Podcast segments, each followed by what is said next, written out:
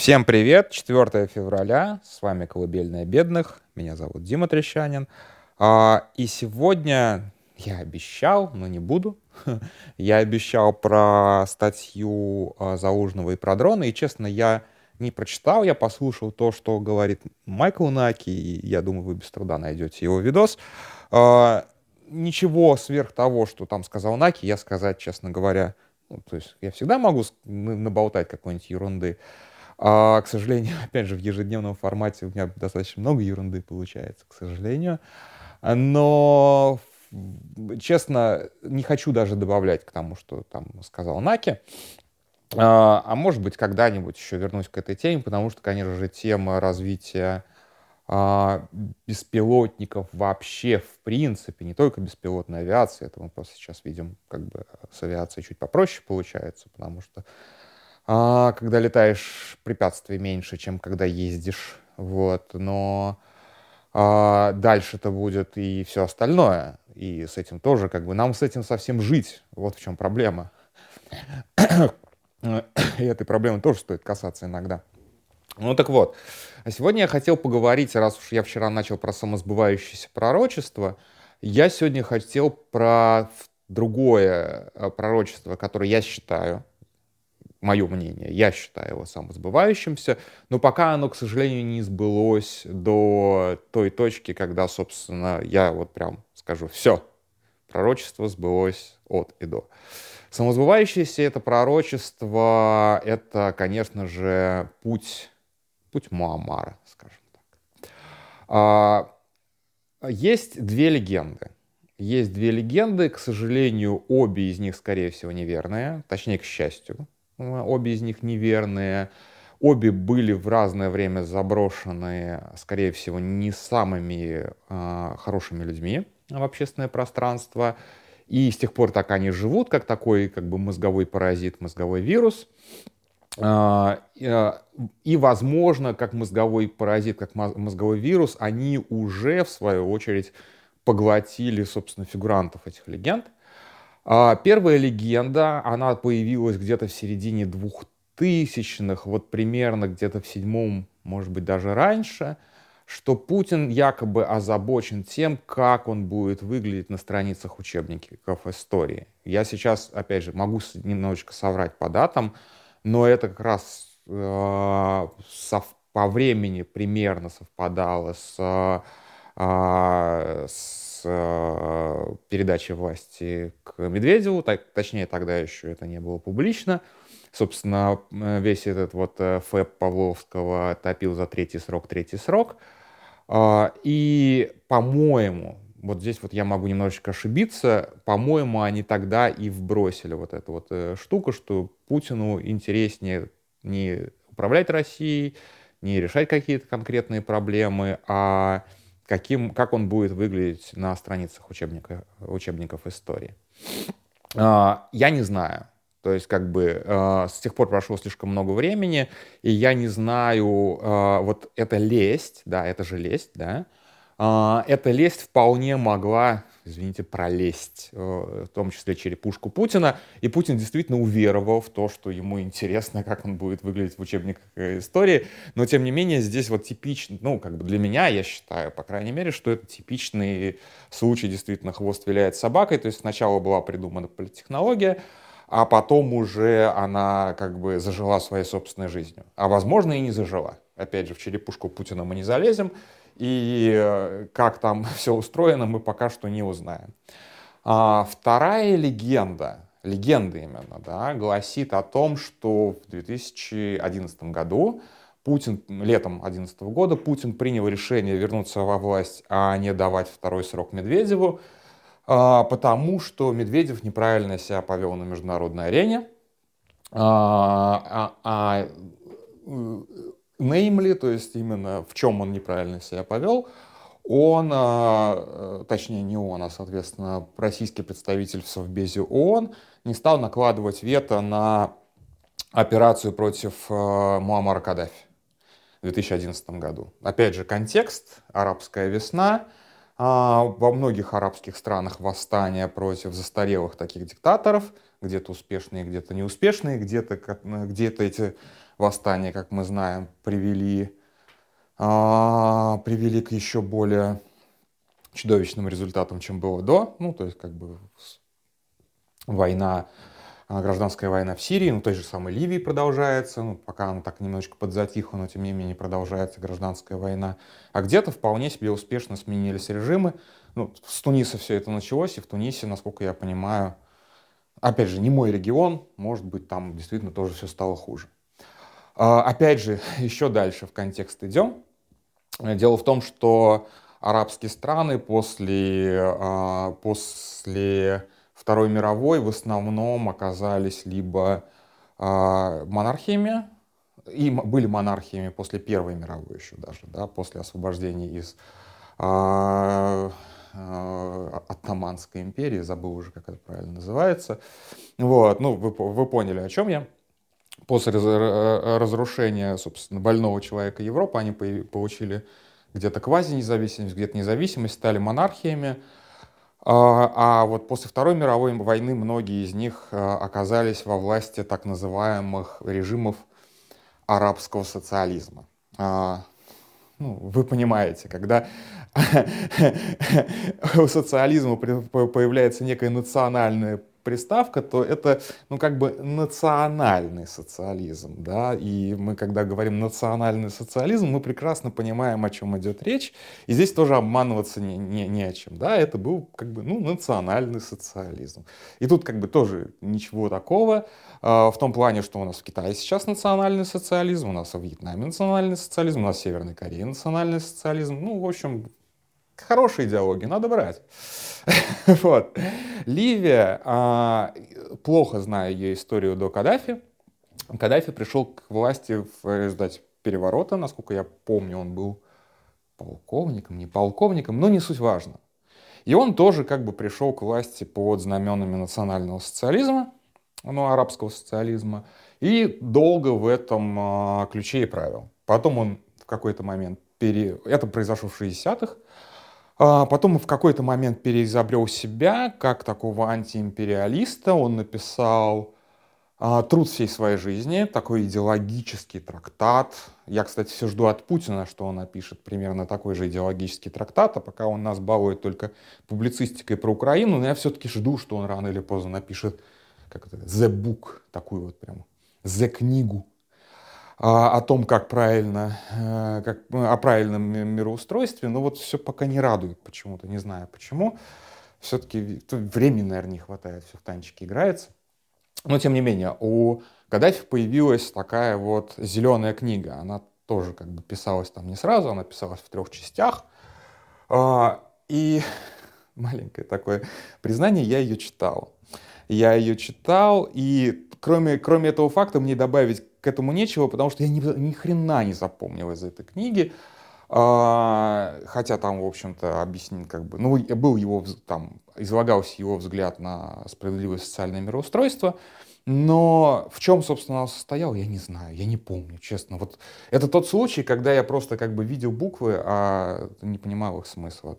Не знаю, может быть, может я слишком глуп для такой, э, для такой большой истории. Вот, ну, так или иначе, а, естественно, под э, знаменами Джамахири, э, Джамахири, он назвал свой э, путь так, а, он, соответственно, построил абсолютно диктат, абсолютную диктатуру имени себя, хотя он там, естественно, а, в этой зеленой книге излагалось, что это и есть настоящая прямая демократия, без всяких там посредников в виде вот этих ваших либерастных парламентов и прочих, прочих там институтов и прочей такой херни ненужной.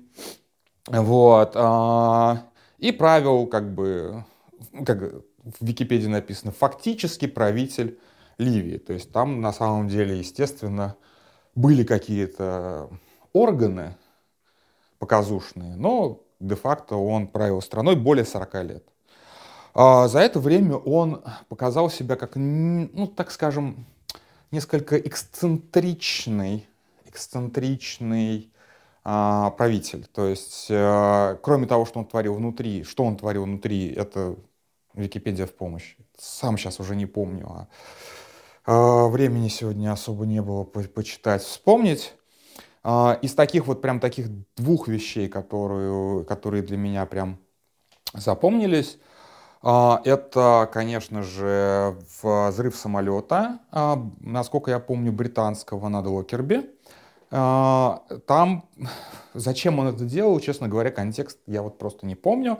И доказать причастность, собственно, Каддафи к этому взрыву тоже, ну, то есть все понимали, что это он сделал, но э, доказывали тоже достаточно долго. То есть это было как бы, чуть ли не дольше, чем с Боингом. А, вы понимаете, о ком, о ком Боинге сейчас речь идет. А он, короче, заплатил какому-то чуваку, который просто пронес бомбу в чемодане, и чемодан взорвался, соответственно, в полете в багажном отделении. А, по-моему, чувак даже не был на борту. То есть вот с тех пор как раз появилась норма, что если человек не, а, не явился на рейс, то его багаж должен быть обязательно вынут. То есть благодаря, вот многие-многие задержки рейсов, которые мы сейчас, собственно, получили, а, это как раз из-за теракта над Локерби и из-за Муаммара Каддафи. Вообще, как бы у меня давно есть план написать статью о том, какие конкретно меры безопасности мы получали из-за каких терактов. Потому что каждую, каждую, там, каждую рамку каждую проверку, каждое ограничение можно вот просто отследить по реальной истории терактов. Вот, как всегда, как бы, и не все эти меры, естественно, работают супер идеально. Ну да ладно, черт с ним. Взорвал Боинг. А, а второе, что, что он сделал, это вообще достаточно странная история. Он взял в заложники 500 человек медицинского персонала. Это более известная история, как похищение 500 болгарских медсестер – то есть э, он просто в какой-то момент объявил, что вот эти вот болгарские медсестры нарочно заражают ливийцев ВИЧом и держал их в заложниках. И держал достаточно долго. Там была большая история по их спасению. В общем, он зарекомендовал себя как международного террориста уже в 80-х, если не раньше. Но где-то к 2000-м как-то вот мир смирился с тем, что Каддафи лидер Ливии. Ливия это, а, по-моему, там и газ, нефть добываются, сейчас не помню точно, как бы, и а, опять же, поставляется в страны Европы, поэтому как-то, ну вот, надо было мириться, поэтому Каддафи так как-то вот, несмотря на то, что он террорист и взрывает там, э, доказано было, что он взрывает самолеты и вот похищает людей, как-то его все равно как мирового лидера продолжали воспринимать. А, и он катался, соответственно, его принимали везде, он в Москве был со своими этими идиотскими шатрами, да, он, естественно, себя переизобрел как такого вот а, кочевника и э, не селился в гостиницах, а селился в каких-то шатрах, которые с собой возил. Ну, в общем, такой вот эксцентричный правитель из какой-то вот достаточно заурядной страны. На самом деле страна нифига не заурядная а, все-таки как бы Средизем... Средиземное море, вот это вот все. А, он же вел в это время как бы кучу войн с, и с, со своими соседями южнее, там вторжение в чат неоднократные, просто раз 10 вторгался в чат. Там тоже есть очень смешная история про это. Как-нибудь про это стоит рассказать. А, отдельно, и он еще финансировал и так или иначе вмешивался в кучу региональных конфликтов в Африке, в том числе в конголезские войны, ну то есть как бы это то, что называется там Первая и Вторая Всеафриканская война, чудовищные конфликты, о которых мы практически ничего не знаем. Ну, в общем, Каддафи, что называется, вот самое омерзительное, что только может быть, и, естественно, у этого самого омерзительного, что, что только может быть, разумеется, были фанаты в России. А, я помню, на митинги ходили, ходила прям достаточно плотная такая группа людей, человек там 20-30, которые стояли под зелеными знаменами, под знаменами Джамахири, что-то там даже кричали, вот это вот все, ну, то есть вот на коммунистические митинги, ну, в общем, на такие вот, а, условно говоря, левопатриотические всякие мероприятия обязательно приходили вот эти вот джамахиристы. И, а, возможно, вы даже сейчас подписаны и читаете э, канал одного из этих джамахиристов. Это в ЖЭ, да и в а, телеге он Колонил Кассат. Вот он прям был очень сильно увлечен Каддафи, он на него молился, он рассказывал о том, что Каддафи победит, а, и очень долго не верил в смерть Каддафи, когда тот погиб. А, очень длинная подводка и очень длинный контекст, я понимаю. А, и в 2011 году, когда начались, собственно, началась арабская весна, в Ливии вдруг оказалось, что далеко не все довольны Джамахирии. И началось очень мощное восстание против Каддафи. А Каддафи очень жестко ответил. Разумеется, он начал сразу же просто уничтожать а, мирное население для того, чтобы хоть как-то там повредить восставшим. Ну, то есть, в общем-то, когда у тебя вся страна против тебя восстает, то логичный ответ, надо всех убить. Вот он всех убивал. А, и, соответственно, на Совбез ООН было вынесено голосование о том, что ну, надо бы побомбить а, какие-то основные силы Каддафи с тем, чтобы прекратить его, соответственно, преимущество в авиации, еще в чем-то, еще в чем-то, еще в чем-то. И вот как бы завершая, возвращаясь к этой легенде, а, Медведев якобы вот просто сказал, ну типа, окей, прогнулся под страны Запада, и впоследствии этих ударов э, революция победила. А Каддафи нашли там, где он прятался, а он реально просто прятался где-то. Убили и с э, палкой, с черенком от лопаты в заднице выставили на всеобщее обозрение в супермаркете в холодильнике с, со, стеклянным, со стеклянной крышкой. Вот. Ужасные, на самом деле, были кадры его убийства, то есть его еще убивали на камеру, это было все очень брутально, очень ужасно. Не буду никаких ссылок давать, опять же, не маленькие, сами найдете. А, и якобы вот все это, то есть последствия того, что Медведев поддержал страны Запада, повергло Путина в шок, и именно из-за этого Путин решил, что нельзя оставлять Медведева главным, а, и надо возвращаться во власть. Я в эту легенду почему не верю? Потому что еще до всей этой истории с Каддафи а, Государственная Дума приняла поправку в Конституцию, увеличив э, срок президентских полномочий с 4 до 6 лет. Ну, не для Медведева это делалось. Ну, давайте будем честными, не для Медведева это делалось. То есть изначально план был в том, что Путин возвращается как минимум два раза по шесть, кстати, они уже закончились, если что, эти два раза по 6, точнее, вот как бы, когда они, получается, закончились 12 и 18, ну вот да, они сейчас заканчиваются в 24 году, как раз эти два раза по 6 и заканчиваются.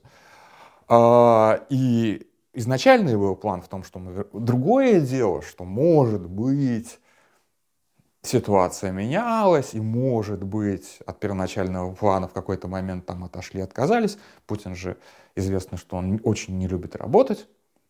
А, а, ну, в общем-то, здесь я его не осуждаю, честно, я тоже не фанат. А, сильно много работать. И вот якобы из-за всей этой ситуации Путин встретился с Медведевым, вот это вот знаменитое их чаепитие, а, и после этого, типа, как бы Путин фактически поставил Медведева перед фактом, что, типа, я возвращаюсь. А, тут как бы очень красивая легенда, так же, как, такая же красивая примерно, как и про учебник истории. Но, честно говоря, я думаю, что если это использовалось, то это использовалось как такой, ну, как казус белли, да, то есть как бы, ну что ж ты творишь? Нельзя тебя оставить за главного, что-то вроде этого. То есть, если действительно надо было что-то предъявить, то это было как бы удобная штука, чтобы предъявить Медведеву, что вот какой же ты позорный гондон.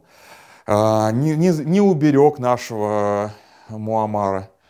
Не знаю, как его отчество, если честно. Вот. Муамара Сиртовича. Сирт — это его родной город. В общем, а, Каддафи. А, вероятно, вообще, в принципе, убийство диктатора действительно на Путина произвело гигантское впечатление. Тут вот в это я верю абсолютно, потому что вот такое брутальное убийство диктатора произвело на него большое впечатление, потому что, ну, во-первых, он был знаком с Каддафи, а во-вторых, во-вторых, конечно же, а, Путин во многом понимал, что а, ну, как бы, ну, он диктатор. Как бы у него в этом плане осознание того, что он диктатор, я уверен, что у него присутствовало уже тогда. Вот, соответственно, он, конечно же, как бы у него была эмпатия некоторая, да, то есть он вполне себе ставил на место себя на место Каддафи, и, конечно, это его испугало. То есть, в принципе, я думаю, что у Путина есть некая вот и одна, по отношению к себе и к другим мировым лидерам такое ощущение некой сакральности себя, что вот мы, властители мира, такие вот, а они там все другие. И вот именно убийство а, лидера, да еще какими-то там вот толпой каких-то разъяренных крестьян – это вот абсолютно недопустимая история. При том, что мы знаем, что в, в мировой истории это происходило сплошь и рядом, практически во все века. Вот, э, я имею в виду убийство первых лиц. Но, тем не менее, Путина это прям возможно, действительно могло потрясти до глубины души, что вот действительно сначала вот такие вот бомбардировки, а потом, соответственно, убийство, да еще такое вот прям брутальное убийство на камеру. И где-то вот в 2012 году или в 2013 году я вот помню, что я написал, я не знаю, к чему я этот твит написал, что Путин идет по пути Каддафи. Вот. А, нет, наверное, все-таки уже в 2014 году, имея в виду его как бы вторжение а, в этот, как его, прости господи, в чат, а, я еще до Боинга я написал, конечно же, что Путин идет по пути Каддафи с полным ощущением, что он действительно попал внутрь самосбывающегося пророчества.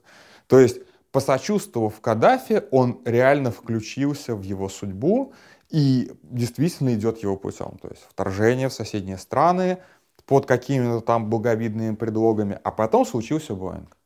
Потом случился Боинг, разумеется, первая моя реакция это просто было написать Локерби, Локерби, Локерби, вот. И действительно все так и есть, как бы. То есть, вот, пожалуйста, у нас есть мировой диктатор, ну, как бы, один, один из мировых диктаторов, который сбивает гражданские самолеты просто потому что.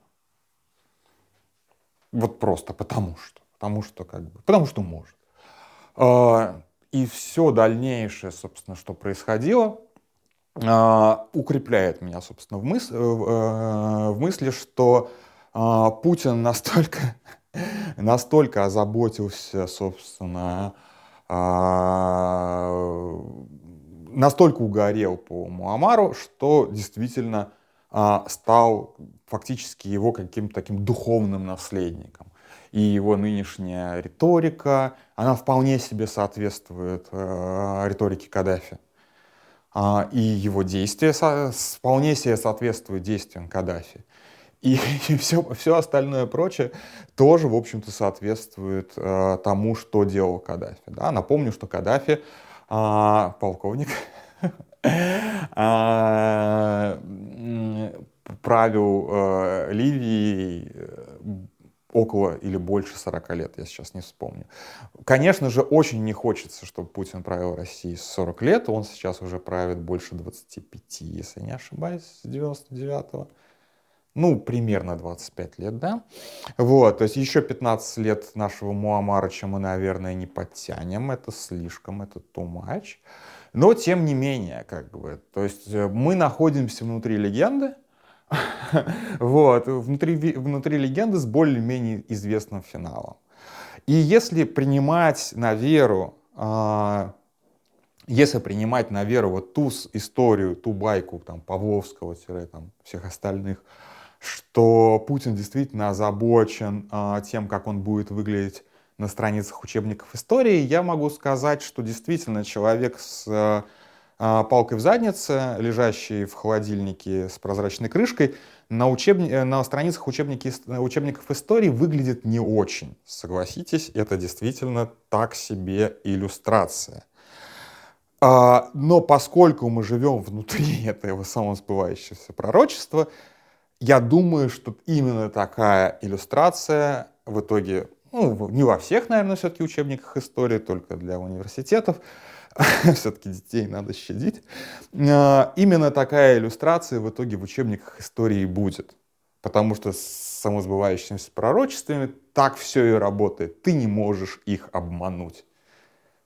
А, поэтому спасибо вам, Владимир Владимирович Путин, что вы выбрали именно ту судьбу, а, окончание которой мы в принципе знаем. Другое дело, хотелось бы, чтобы некоторые пророчества сбывались поскорее. На этом все. Спокойной ночи.